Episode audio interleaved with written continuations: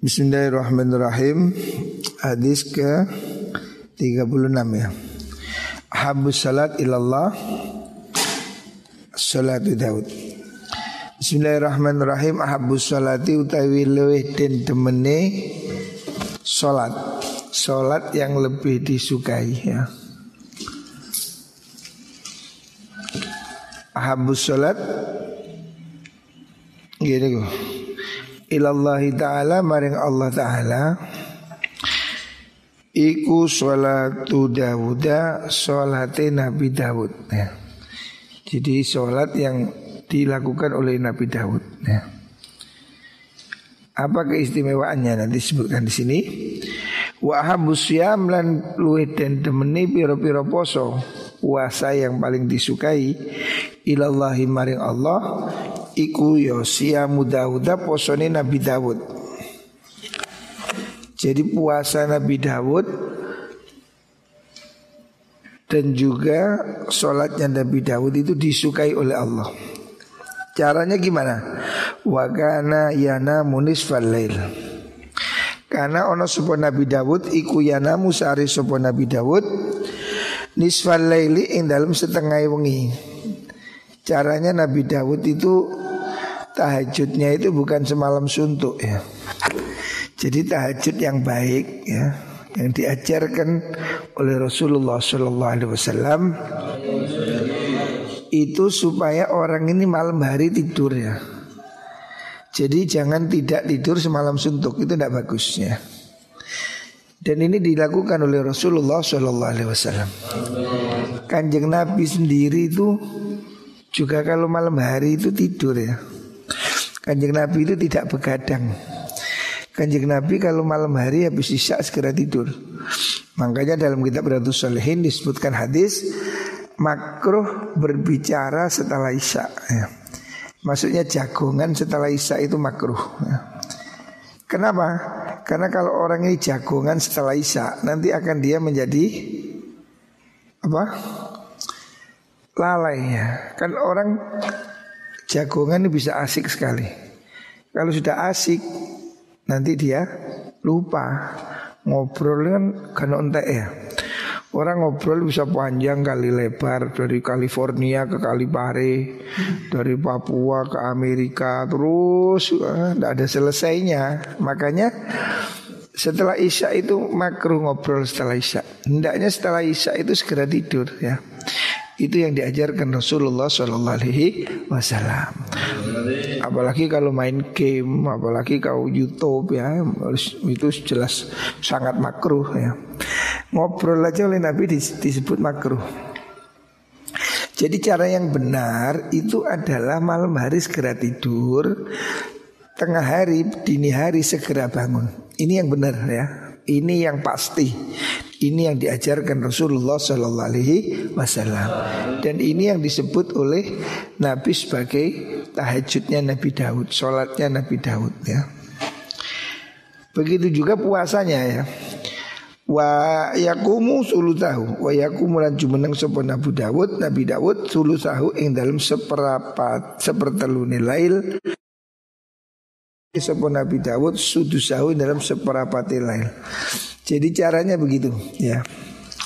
Cara tahajud yang baik dan benar ya. Itu bukan melekan semalam. Hendaknya tidur setengah malam. Umpamanya kalau kita bilang tidur itu mulai jam 10 malam lah umpamanya. Kalau orang itu tidur mulai setengah jam 10 separuh malam dia bangun ya. Kira-kira kalau kita ambil rata-rata malam hari itu tidur berapa jam? Kalau lah taruhlah jam 10 sampai jam 4 umpamanya. Berarti berapa jam itu? Berapa jam? 6 jam. Atau kalau mulai jam 8 sampai jam 4 berarti ya 8 jam umpamanya. Jadi separuh 4 jam tidur dulu. Baru kemudian bangun sepertiganya Baru tidur lagi ya Jadi sunahnya setelah tahajud itu tidur lagi Sebelum subuh ya Sebelum subuh ini supaya tidur Sebentar ya Itu sunnah Jadi malam hari segera tidur, terus pagi segera bangun, terus tidur sebelum subuh sedikitnya. Ini yang baik begini ya. Kenapa? Supaya orang itu semangat ya. Kalau melek terus, mulai mulai jam 2 melek sampai sekian, ini kan ngantuk. Akhirnya kamu pagi gak jemaah, terus nggak sekolah. Nah itu jelek. Jadi harus diukur keseimbangan. Kamu hendaknya malam hari segera tidur Mulai tidur jam 8 atau jam 10 Tidur setengah malam Nanti jam 2 Atau jam 3 bangun ya Tahajud satu jam Tidur lagi sebentar. Jadi sunnah Tidur sebelum subuh sebentar itu sunnah ya. Maksudnya ini tidur Tidur ringan ya. Tidur sedikit ya. Supaya ada kita kuat jamaah subuh setelah itu kuat bekerja dan lain-lain.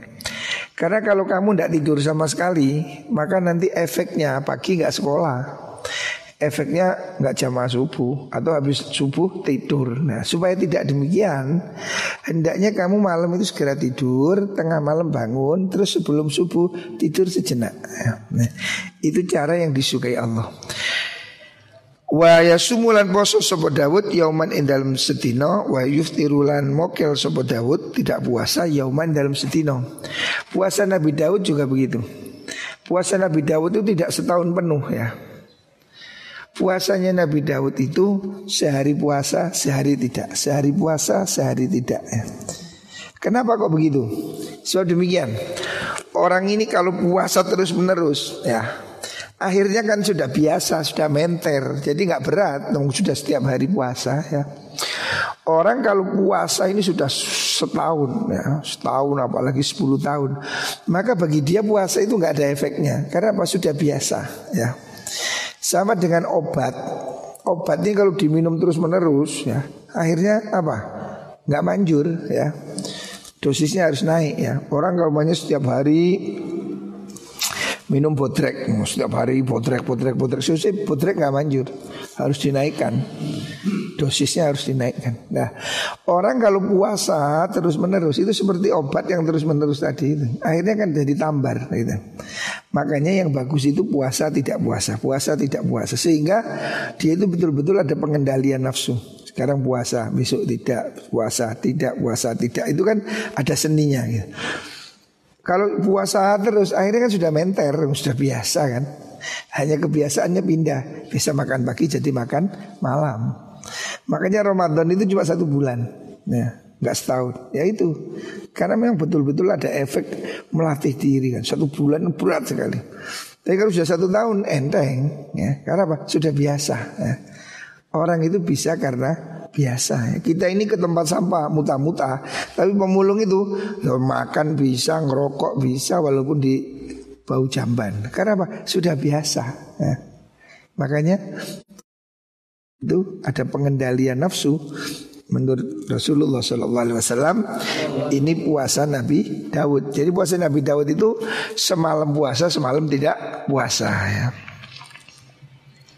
Sebab kalau orang itu puasanya terus menerus kata Imam Ghazali orang yang puasa setahun dua tahun lima tahun maka tidak ada berat di hatinya sudah. Menjadi enteng menjadi tambar ya. Di hatinya sudah apa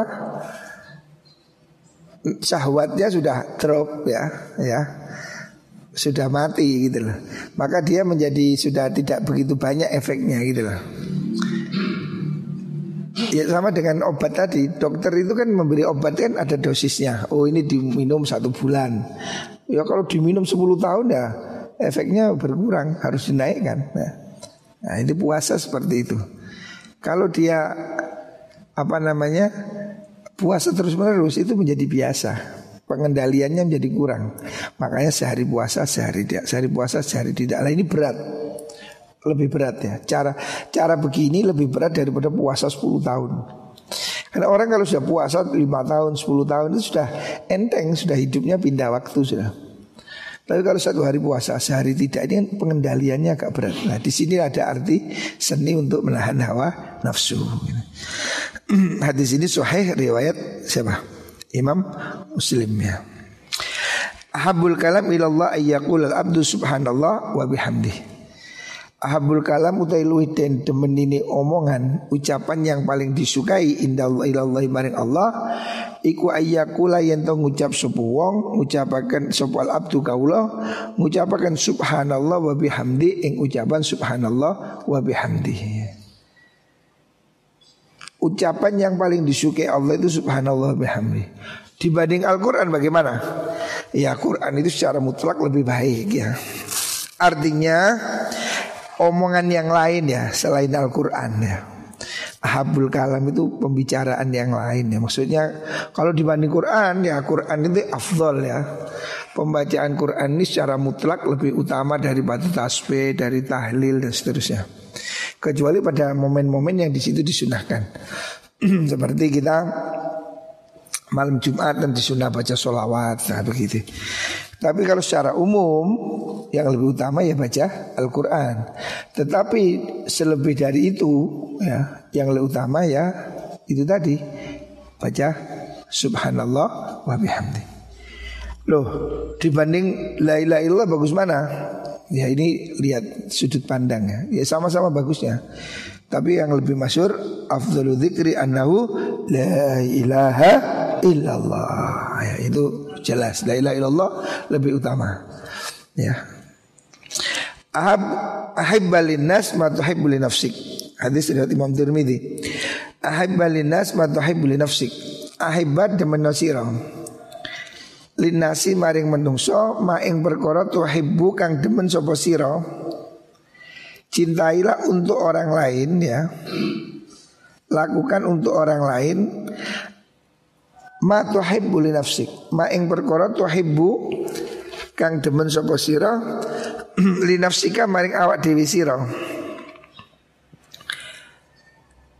Cintai untuk dirimu ya apa yang kamu cinta untuk orang lain. Artinya perlakukan orang lain seperti apa yang kamu ingin kamu diperlakukan. Artinya kalau kamu suka di ditolong ya lakukan seperti itu pada orang lain ya.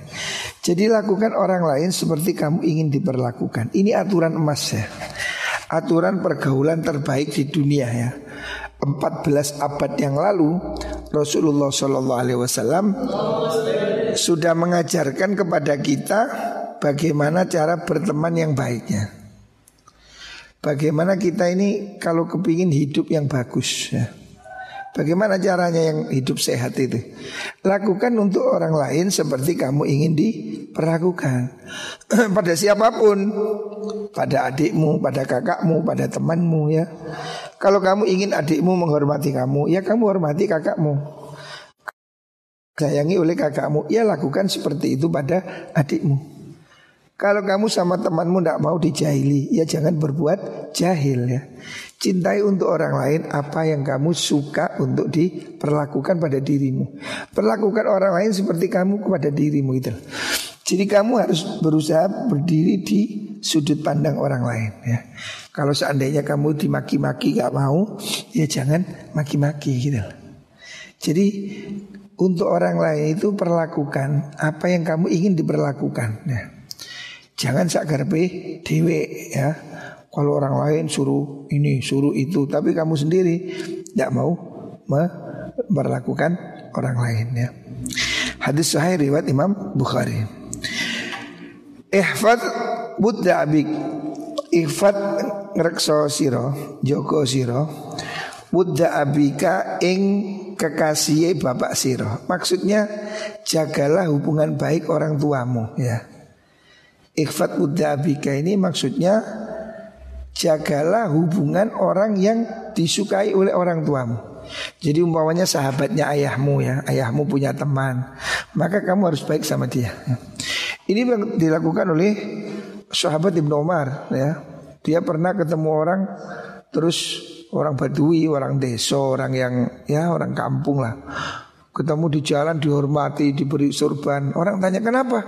Kok Orang kayak gitu dihormati Dia bilang itu teman ayah saya ya. Karena itu perintah dari Rasulullah Shallallahu Alaihi Wasallam.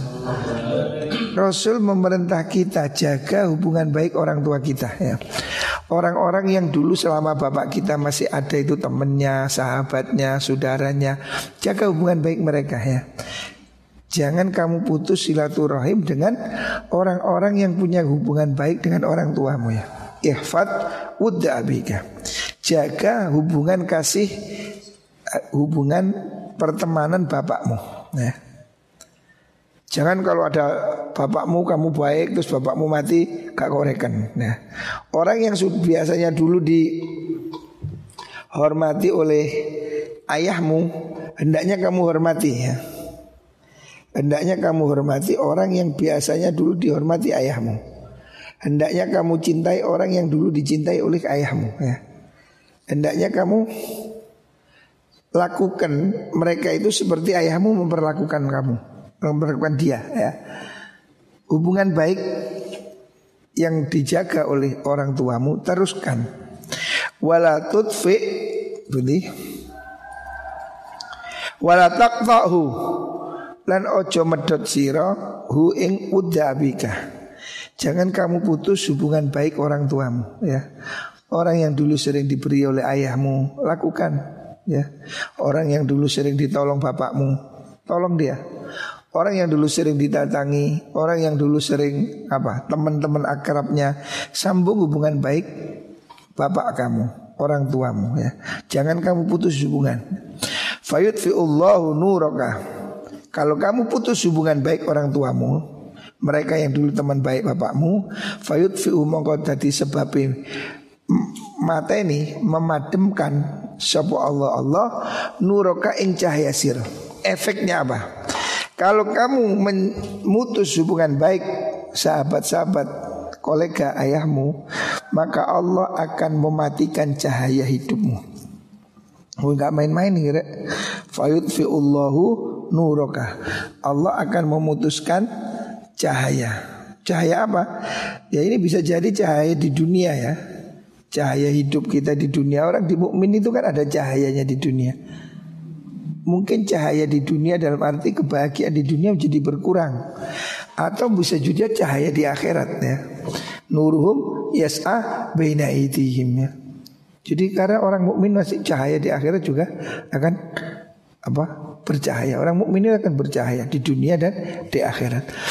Apabila seseorang itu memutus hubungan baik dengan kolega bapaknya, kolega orang tuanya, maka e- efeknya dia cahayanya jadi berkurang ya.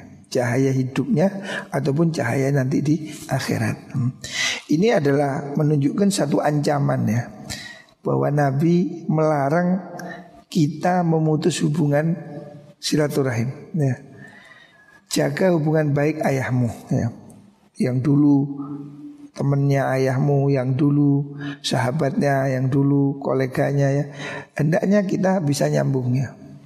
Jangan meremehkan walaupun orang tuamu sudah nggak ada gitu. Rawahul Bukhari. Hadis ini sahih riwayat Imam Bukhari. Ahabul kalam ilallah taala arbaun. Ahabul kalam teluih dan demeni omongan ucapan yang paling disuka ilallahi ta'ala maring Allah ta'ala iku arbaun ono papat. Ada empat ucapan yang disukai Allah.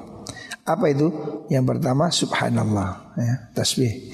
Yang kedua alhamdulillah ya pujian.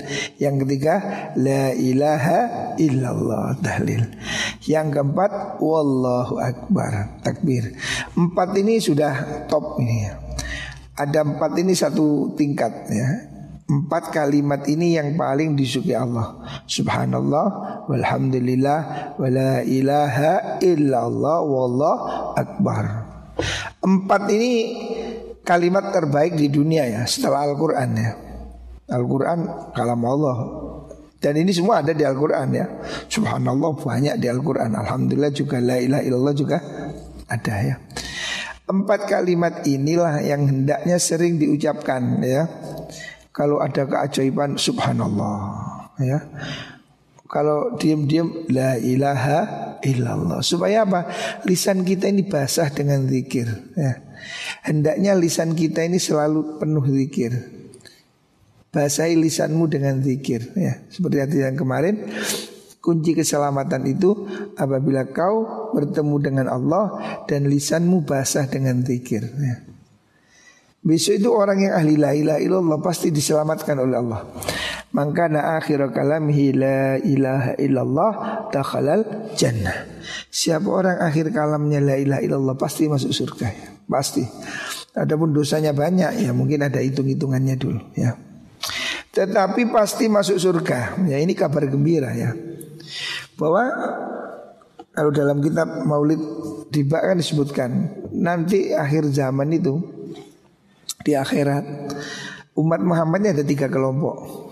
Sulusun yadkhulunal jannah bighairi hisab. Sepertiga umat Muhammad ini orang-orang spesial yang akan masuk surga bighairi hisab dengan VIP tanpa pemeriksaan ya. Ini ada sepertiga orang baik-baik ini.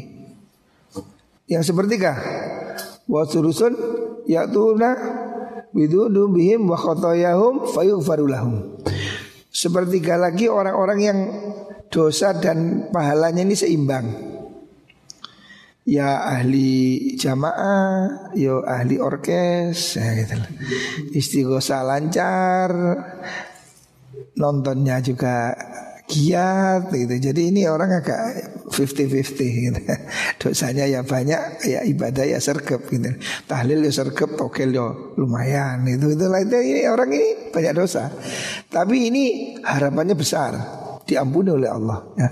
Besok insya Allah mesti diampuni oleh Allah. Nah yang berat ini yang sepertiga yang terakhir. Yang yang yang sepertiga ini yang dosanya ini bidunubin wa khotoya idham. Dosanya sak gunung-gunung.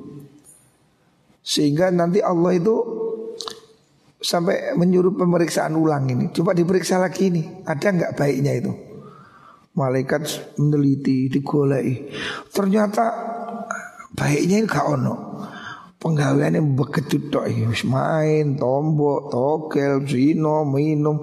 Pekerjaannya ini waduh bahaya ya. Tapi walaupun dosanya banyak ya, malaikat sampai bingung. Wajadnahum asrofu ala amfusihim. Ya Allah saya ini sekelompok ini saya lihat orang ini sudah keterlaluan. Wa wajadna a'malahum minadzunubi ka'amthalil jibal.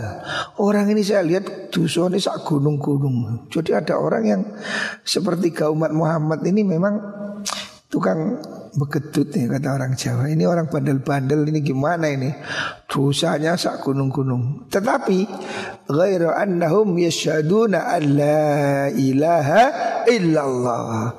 Tetapi kata malaikat Walaupun dosanya orang ini gede Tetapi dia punya kesaksian Bahwa tidak ada Tuhan selain Allah.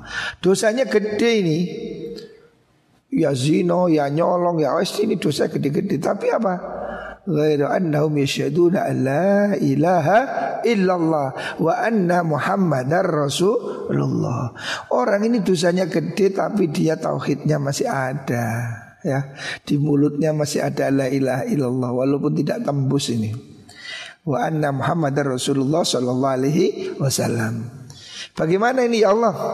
Jadi kelompok besar ini nanti begitu. Kelompok ini VIP masuk surga tanpa hisab. Sekelompok lagi ini 50-50 Dosa dan pahalanya hampir imbang. Mungkin ini diampuni oleh Allah. Yang sepertiga ini dosanya ngejelek. Nah, Timbangannya jelek Dosanya sak gunung Amal baiknya sak pucuk kuku. Ini gimana ini? Nah kalau sudah begini barulah Allah menurunkan rahmatnya. Allah mengatakan wa izzati wa jalali la ja'altu man akhlasu bi bisyahadati kaman kadzdzaba bi. Kata Allah wa izzati wa jalali demi keagungan dan kemuliaanku ya. La ja'altu man man apa? La ja'altu man aman. Nabi kaman kadzabani. Aku tidak akan jadikan orang yang iman padaku seperti orang yang mendustakan aku. Adkhiluhumur rahmat adkhiluhumul jannata birahmati. Orang yang kelompok terakhir ini masukkan surga bukan karena amalnya, karena rahmatku ya. Jadi besok orang-orang ini masih punya harapan. Walaupun amalnya sudah nggak bisa diharapkan Tapi masih ada yang bisa harapkan apa Imannya itu masih berguna ya Siapa yang iman padaku Masih aku beri kesempatan kata Allah. Saya tidak akan samakan orang yang beriman Dengan orang yang musyrik. Ya mungkin ya disiksa disik ya Yaitu konsekuensinya. Tetapi Orang yang masih punya iman kepada Allah Sebesar apa pun dosanya Jangan kecil hati ya. Kita masih berharap rahmat Allah subhanahu wa ta'ala kita masih bisa berharap syafaat Rasulullah Shallallahu Alaihi Wasallam. Jangan merasa putus asa dari rahmat Allah sebesar apa pun dosa ya. Kita ini dosanya sebesar apa sih? Ada orang yang dosanya lebih gede. Coba kamu lihat. Allah kalau beri petunjuk ya jangan kecil hati. Tukang sihirnya Fir'aun itu. Tukang sihirnya Fir'aun ini kan pekerjaannya pembunuh penyihir, penyantet ya. Hidupnya penuh dengan dosa. Sihir kan musyrik kan. Tetapi Allah memberi hidayah hanya dalam satu kedipan mata aja. Hanya dalam satu detik ya. Allah kalau mau memberi hidayah tidak perlu ceramah, hanya dalam satu detik aja. Kenapa? Begitu tukang sihir ini melihat mukjizatnya Nabi Musa, ketika Nabi Musa melemparkan tongkatnya menjadi ular besar, dan mereka melampar apa? Kan mereka itu adu kesaktian. Fir'aun menuduh Musa ini tukang sihir. Makanya Fir'aun mengatakan, ayo kita kumpulkan semua ahli sihir adu kesaktian. Fir'aun mencari tukang sihir paling hebat dan dijanjikan hadiah terbesar. Loh, tukang sihir yang hidupnya penuh maksiat itu loh bisa dapat hidayah dalam satu detik saja. Hanya satu detik prosesnya. Kenapa? Ketika Nabi mereka, nah ini karena apa? Karena akhlak. Tukang sihir itu ketika mau demonstrasi itu masih masih nawari Nabi Musa. Ya. Imma anturkiyah wa imma annakuna nahnu mulki. Saya yang atraksi dulu atau kamu dulu. Jadi tukang sihir Musa ini masih kasih kasih hormat apa Nabi Musa. Nabi Musa siapa yang atraksi? Kamu dulu atau saya? Loh, hanya adab yang sedikit ini pentingnya adab. Tukang sihirnya Nabi Musa ini punya adab walaupun kecil. Apa itu? Dia nawari Nabi Musa. Demonstrasinya, atraksinya siapa yang mulai? Anda dulu atau saya? Maka Nabi Musa mengatakan kamu saja silakan. Ah, mereka kemudian melempar tali menjadi ular. Wow, ribuan ular.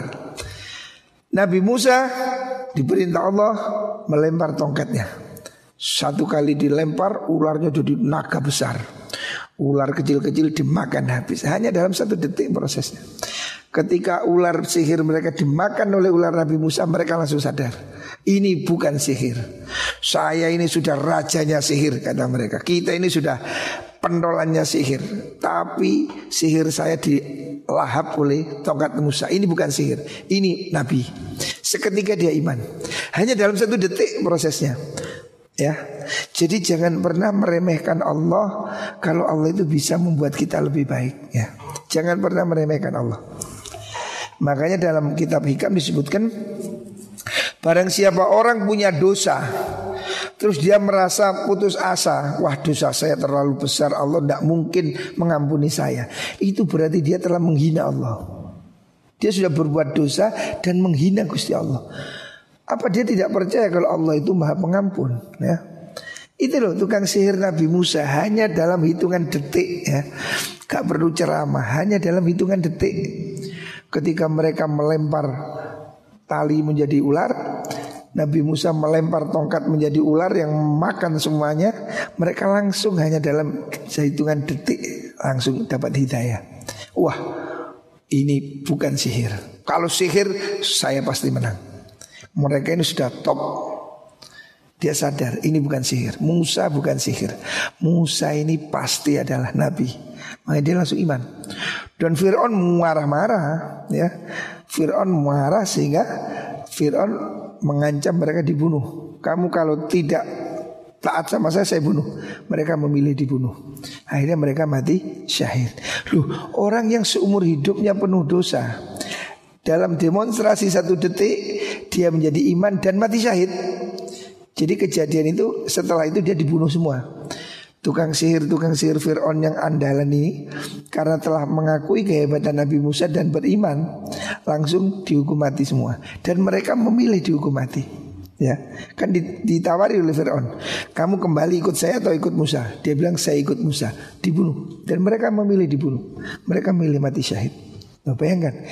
Hanya dalam proses satu detik Seseorang yang hidupnya jahat Bisa berubah jadi baik. Ya. Sebaliknya eh, sebaliknya yang namanya setan ini sudah ribuan tahun di surga. Setan ini sudah beribadah dengan malaikat ribuan tahun di surga, bukan di masjid, di surga. Tetapi sekali lagi gara-gara akhlak, bahayanya akhlak di sini. Setan itu disuruh sujud pada Nabi Adam nggak mau. Ya, ini soal akhlak ya. Sama-sama salah. Coba perhatikan. Nabi Adam punya salah, ya kan? Nabi Adam melanggar apa? Larangan makan buah khuldi. Setan melanggar apa? Tidak mau sujud. Ada dua kesalahan besar di dunia ini. Yang satu diampuni, yang satu diam tidak diampuni. Kenapa? Kok Nabi Adam diampuni? Padahal dia melanggar, ya kan? Adam dilarang makan buah khuldi dilanggar makan dia. Kan ini salah. Iblis disuruh sujud pada Nabi Adam tidak mau juga salah. Kenapa iblis tidak diampuni? Kenapa Adam diampuni? Ini bedanya kesalahan. Kesalahan ini kalau dari akhlak sulit diampuni. Iblis ini kan salahnya menyangkut akhlak. Kenapa? Iblis mengatakan ana khairum minhu. Khalaqtani min nar wa tahu mintin. Iblis mengatakan saya nggak sudi sujud sama Adam. Kenapa? Saya ini diciptakan dari api. Adam diciptakan dari tanah. Loh, logikanya sebenarnya kan bagus ini. Ini logika top ini. Orang yang paling pinter di dunia ini ya yang top ya iblis ini. Gusti Allah di debat dengan logika yang hebat. Alasan ini masuk loh. Kenapa kamu nggak mau sujud? Wahai iblis. Boh, alasannya rasional. Halak tani minar, wa halak tahu mintin. Saya nggak mau sujud. Saya diciptakan dari api. Lu ini kan logika yang top ini. Wa halak tahu mintin. Adam terbuat dari tanah. Logika tapi lebih bagus dari tanah dong ya. Tanah itu dibakar jadi genteng. Nah, karena api, maka api ini lebih unsur lebih kuat. Loh. Jadi akal saja bisa membuat orang tersesat ya. Iblis ini kan logika top ini. Sampai Gusti Allah di debat ini kan hebat sekali kan. Gusti Allah ini sampai di debat oleh iblis dan debatnya bukan asal debat ya. Debatnya iblis pada Allah itu pakai logika yang masuk. Tapi akhlaknya tidak masuk. Makanya di sini pentingnya akhlak itu. Bukan soal pinter, iblis ini pinter sekali. Gusti Allah aja di debat ya. Tapi akhlaknya, loh ini kenapa kita ini akhlak ini nomor satu di atas ilmu? Karena iblis kalau dari segi ilmu sudah hebat. Dia nggak mau sujud pada Adam, alasannya logis. Halak tani minar, wah halak tahu mintin saya ini lebih baik. Wong api kok suruh sujud ke tanah. Api lebih bagus dari tanah, ya kan? Sebaliknya, Sikutin. Sebaliknya yang namanya siapa? Yang namanya iblis, yang namanya Adam, Nabi Adam itu salah juga. Enggak boleh makan buah huldi dimakan. Ya kan salah. Tapi apa? Nabi Adam ini kesalahannya tidak dari akhlak gitu. Kesalahannya Nabi Adam itu karena syahwat, keinginan, gak tahan ya. Dia tidak tahan melihat buah huldi yang apa namanya ranum-ranum ya. Dia tidak sadar kalau itu dilarang. Jadi dia kepingin ya, keinginannya yang kuat tidak terbendung. Jadi ada kesalahan yang karena syahwat, ada yang kesalahan karena akhlak. Kalau kesalahan karena syahwat seperti Nabi Adam disuruh makan dilarang makan buah khuldi, nggak tahan. Dia masih diampuni oleh Allah. ya. Dan Adam bertaubat kan. Akhlaknya bagus ya. Rabbana dhalamna anfusana fa illam taghfir lana wa tarhamna lanakunanna minal khasirin. Adam memohon ampun, salah mohon ampun, ada akhlak. Iblis salah tidak minta ampun. Anak khairum minhu, saya lebih baik. Halak tani minar, wa halak tahu mintin. Saya terbuat dari api, dia terbuat dari tanah. Sombong. Nah, tuh kesalahan karena akhlak ini yang berat. Makanya kita ini jangan mengandalkan akal. Ya. Akhlak ini harus harus menjadi lebih penting ya. Karena kesalahan iblis tidak diampuni sebab akhlak. Ya. Makanya ini harus dijaga ya la yadurruka bi ayyihinna bada'ta la yadurruka orang bahayani ka ing sira bi ayyihinna kelan dini arba'ah bada'ta ngawiti sira. Empat kalimat tadi itu semua baik. Kamu mulai dari mana sama aja.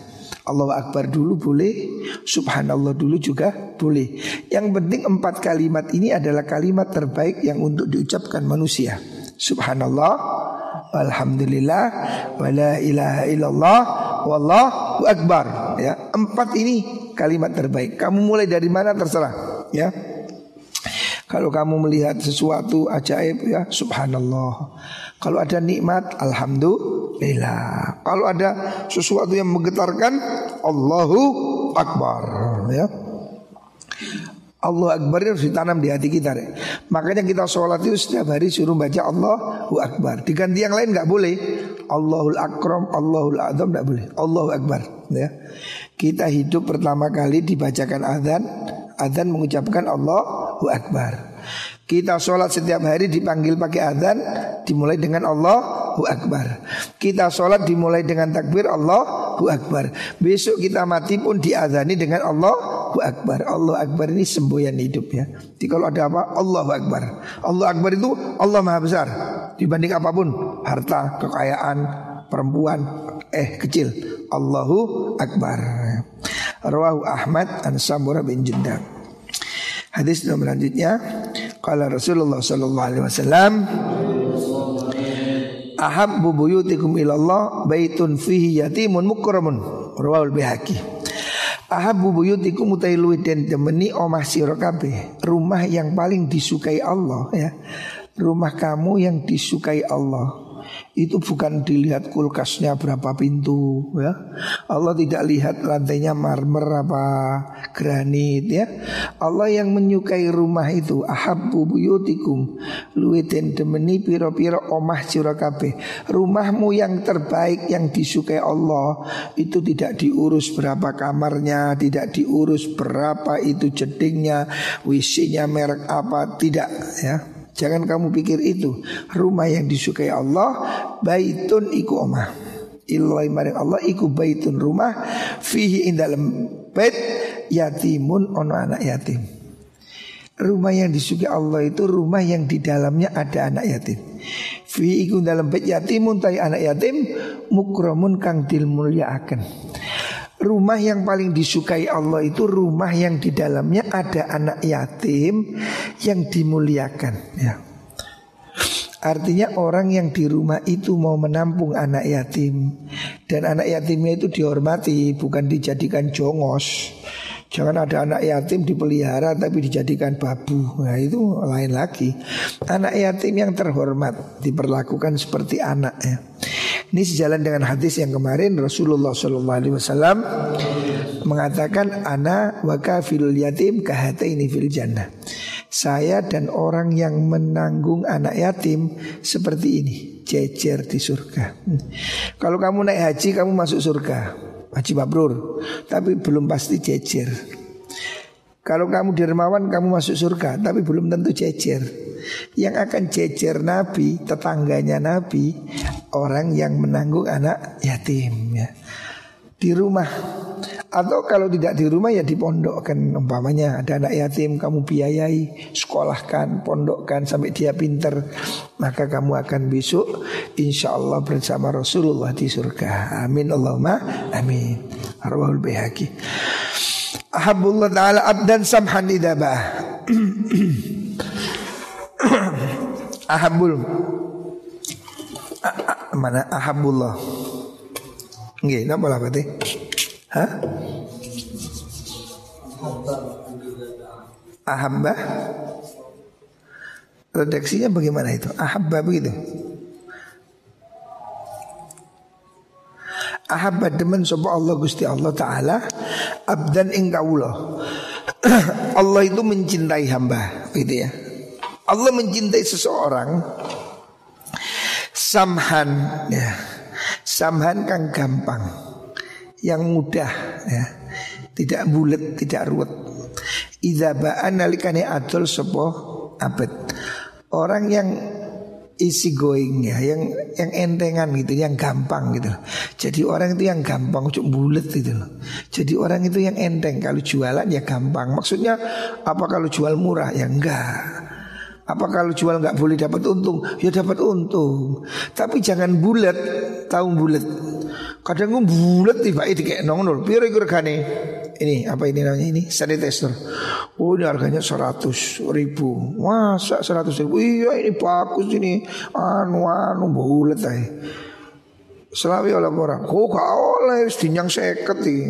Tetep beri-beri wis gak wis ya wis gak apa-apa selawi. Lah iki jenenge bulet. Wong ngerti dikekno sik leren ngalor ngidul ngetan ngulon itu loh. Orang yang bulet ini Allah tidak suka. Kalau boleh ya boleh. Jadi dagang itu kamu harus ada seninya ya. Dagang itu Rasulullah itu pedagang ya. Jangan bulat, dagang itu untung kecil tapi banyak, itu lebih bagus. Pokoknya kamu ngambil untung ini seribu, tapi kali seribu kan satu juta. Daripada kamu jual mahal, ini harganya banyak 20 ribu, kamu jual 100 ribu, untung 80 ribu, tapi dodol lima situ. Sing liane kapok, oh kelarangan kapok, gak payu kan rugi. Lebih baik kau kalau ini kulaknya umpamanya kulak sepuluh ribu jual sebelas ribu lah. Untung sedikit tapi laris. Semua beli itu beli beli beli beli. Enak. Jadi jual beli itu yang gampang. Jangan ruwet.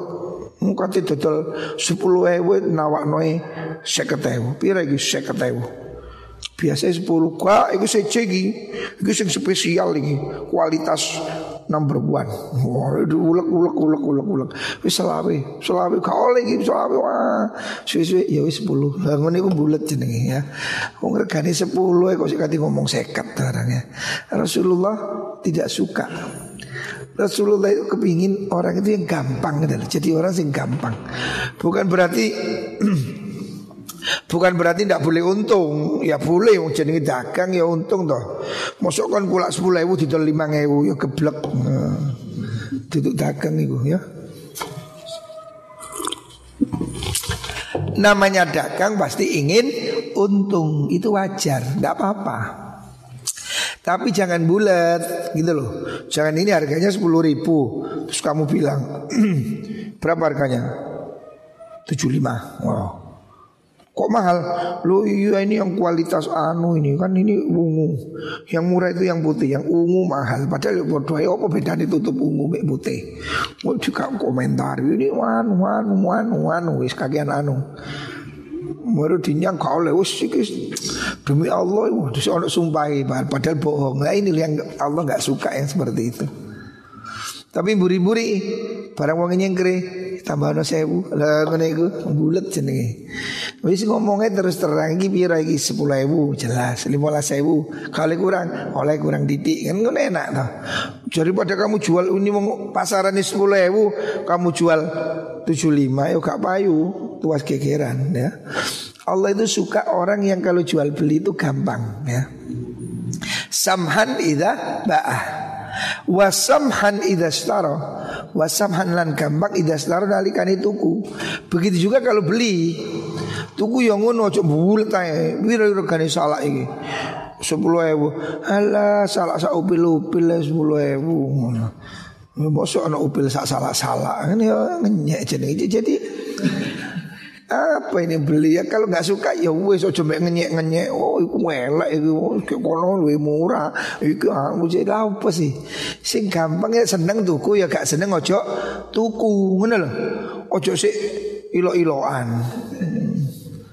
oh ilo-iloan. Iki pira Pak rekanin dok rong ewu untuk cuilik rong ewu kelarang ngono gitu anu sing total bekel oh ya lek doke gede jebol silite PT jenenge ndok ya sakmene, ndok ya sakmene yo jebol silite-pitike. Makanya jual beli itu yang mudah.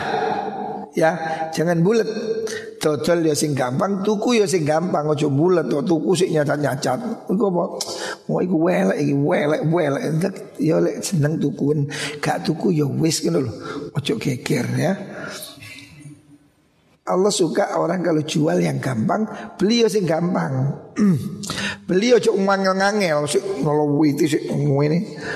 Saya dulu punya teman. Saya pernah pergi ke Inggris tahun 2003 ikut soskos di sana. Teman saya ini rotok kenemenan sama saya pergi ke Swalayan beli air aqua, air minum itu loh. Kalau jelas air, sudah dituoloi. Apa? Iki halal apa ora? Wong banyu kok sik takon halal ya pasti halal ngawur ae. Kok gak oleh beli halal ya Allah. Wong jenenge banyu kok ruwet temen to. Ya jenenge banyu mesti halal. Mosok ono banyu haram. Jadi tuku baju sih didelok ini mengandung apa? Wis jelas mineral water, air. Kok sih didelok mengandung apa? mengandung babi tau apa. Ini kan ruwet jenenge ya. Jadi kalau beli ya beli yang gampang.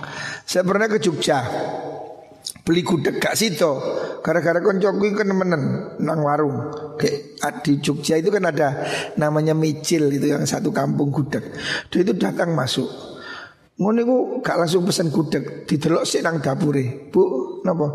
Delok pitike dibeli apa ora? Diwasno dijeluk ndase didelok. Oh iki beli kurang gak sito, metu maneh ta. Oh sik dikaplok wong. Lah mosok pitike didelok. Kan memang kan belian-belian ini sekarang kan cuma sedikit tau. Karena pembelian sekarang ini kan pakai mesin tau. Memang nggak nggak disembelih begini sekarang itu. Kamu tahu mesin potong mesin itu kan ayam itu kan satu hari bisa sepuluh ribu dipotong. Di Pasuruan ini ada pemotongan ayam. Jadi ternyata caranya ayam itu digandul kakinya. Ya. Jadi ayam itu ayam hidup digandul cantol-cantol. Mesin robot jalan. Nah terus ayam ini gandul ini kepala di bawah sini. Ini lewati pisau yang kayak kitiran. Jadi cuma dia begini tas tas tas gitu. Jadi cuma kesabet kitiran apa kayak pisau yang berupa kitiran. Jadi memang makannya ke sini cuma sedikit, tas ya. Tapi yang penting kalau sudah jalan makanan sama jalan nyawanya terputus itu sudah sah. Tapi kalau yang tidak putus ya tidak sah. Memang kadang ada yang ya mungkin tidak putus ya. Maka teman saya ini menjadi anu menjadi was-was. Jadi datang berapa warung dilihat dulu. Bu mana ayamnya? Lihat dulu. Didelok si gulu nih pitik Pitik sing wis mateng lho didelok gulu nih Kurang jeru ngalimane Waduh tak warak konsusi disampul ya wong. Harusnya ya jangan terlalu begitu ya repot nanti. Yang penting kita husnudzon sing dodol ketok ya wong santri, kudungan ya wis itikot baik saja gitu. Jangan bulat gitu. Bahkan saya dulu pernah Seumur-umur saya satu kali makan di warung hati es di Lawang itu. Itu kan warung Cino ya. Hmm. Diajak Gus Dur, jemput Gus Dur ke Juanda. Terus di perjalanan saya kan mobil depan dia mobil belakang. Supirnya telepon saya. Gus mandek kayak di di warung. Warung apa? HTS bingung aku loh HTS itu warung Cina ya Yo, ya sudah yang ngejak Gus Dur ya berhenti saya di situ. HTS itu warung di Lawang itu. Hunting sea warung itu Ino Ino Toto. Begitu tahu Gus Dur yang datang waduh penjualnya datang keluar semua itu. Singgek singgek noni noni itu. Waduh seneng semua. Aku sama sama aku suka dimangan gak kau waduh yo oprek mangan ini halal tak haram. Tapi yo Gus Dur gak takut aku yo gak takut bisa. Jadi kok Lek takon ngono mungkin ya malah ragu-ragu, Bu, Bu ono babine apa. Ini ya mbuh. Tapi yang penting yo tak lihat waktu itu Gus Dur makan bakso, ya aku makan bakso pisan. Ini bakso ini lebih Islam. ya memang kalau kita teliti, teliti ya malah mamang re. Jadi kalau di Indonesia ini ambil hukum asalnya mayoritas Indonesia ini orang Muslim, maka kita percaya semua makanan di sembelih halal, maka kita tidak usah was was. Kamu ke KFC, Terus tanya, mana kepalanya? Nuka Tapi kalau di luar negeri memang kita pantas pantas ragu-ragu. Saya ini kalau pergi ke Amerika, kapan dari yang saya di Amerika satu bulan itu tidak pernah saya makan di KFC. Teman saya beli KFC. Saya ini masih ragu-ragu karena apa? Ini kan negara mayoritas non Muslim. Saya nggak yakin ayam itu dibeli apa orang. Makanya saya memilih apa? Begitu pertama saya mendarat di Washington DC malam hari, pagi hari, Kan di hotel dikasih makan Saya cuma ambil telur Telur pasti halal Yes. Makan telur saya Sama roti Sama teh Langsung pagi-pagi saya cari swalayan Beli apa? Beli magicom Magicom Saya beli magicom kecil Sama beli telur sak Yes. Jadi setiap hari saya nggak pergi ke warung, baca cikom, nggak telur sama indomie. Untung saya bawa indomie satu koper. Di setiap hari ya indomie, bubur, indomie, bubur sama telur itu. Karena apa? Kita boleh ragu-ragu sebab apa? Ini di negara non muslim. Tapi kalau siang hari, biasanya kalau selama saya di Amerika, siang hari saya itu cari ada banyak makanan orang Mesir, ada makanan Turki, ada makanan apa namanya uh, India yang Muslim ya, ada namanya kalau di Amerika itu ada food truck, makanan yang kendaraan itu truk food truck itu, ya, itu banyak makanan Muslim. Jadi kalau pagi hari sama malam hari saya makan di hotel. Makan apa? Ya ndok itu. Jadi aku ndok itu sak blenger-blenger Untuk sak kotak, sak kotak bentuk ini orang dino beli sak. Setiap hari saya makan indomie sama bubur, bubur itu bubur instan itu. Ya ada apa-apa. Kapan dari saya ke Eropa juga begitu. Kapan dari saya tahun kemarin saya pergi ke mulai dari Belanda, dari Belanda ke Perancis, dari Perancis ke Swiss, dari Swiss ke Italia, dari Italia ke Spanyol. Ya sudah andalan saya bawa magicom kecil sama Indomie sama bubur instan. Karena apa? Saya nggak yakin mereka itu disembelih nggak ya ayamnya ya. Saya ini sebetulnya sih ada yang bolehkan sih kan wa ta'amuhum halul lakum makanan ahlul kitab itu sah. Jadi kalau saya percaya kalau ahlul kitabnya itu Yahudi, itu malah kita boleh makan. Karena apa? Yahudi itu seperti Islam, disembelih. Istilahnya kalau di barat itu namanya koser. Jadi kalau makanan orang Yahudi itu mirip orang Muslim. Yahudi tidak makan babi. Yahudi nggak makan babi, Yahudi itu hewannya disembelih. Jadi kalau teman saya yang biasa ke Eropa, dia itu malah belinya di warung Yahudi. Karena kalau Yahudi itu disembelih dan itu halal. Ya, Al-Qur'an ini mengatakan boleh wa ta'amuhum halul lakum. Panganan orang ahlul kitab ya, ahlul kitab. Yahudi Nasrani yang asli itu sah disembelih dimakan boleh. Tapi saya karena ragu-ragu yang nggak ikut. Jadi saya itu bawa telur sama Indomie. Untung ya, lidah Indonesia ini Indomie cocok. Suwi-suwi mencret. Indomie ini. Tapi kalau di negara Muslim tidak ada masalah. Di Saudi, di Mesir, di Maroko, ya itu kita no problem ya. Apalagi di Cina, Pak. Saya khawatir sekali itu kalau di Cina itu.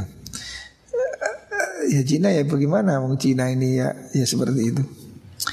Tapi ada masakan muslim Cina ada juga. Warung muslim ada. Warung halal ada ya. Terakhir saya kemarin di Yunani Juga begitu. Di Yunani itu kan ya sulit cari sembelan yang halal. Tapi untung ada orang Indonesia di sana yang jualan makan. Ya saya makan di situ. Hati-hati lebih baik ya. Gitu Wallahualam Muka-muka diberi kesehatan semua oleh Allah Subhanahu wa taala.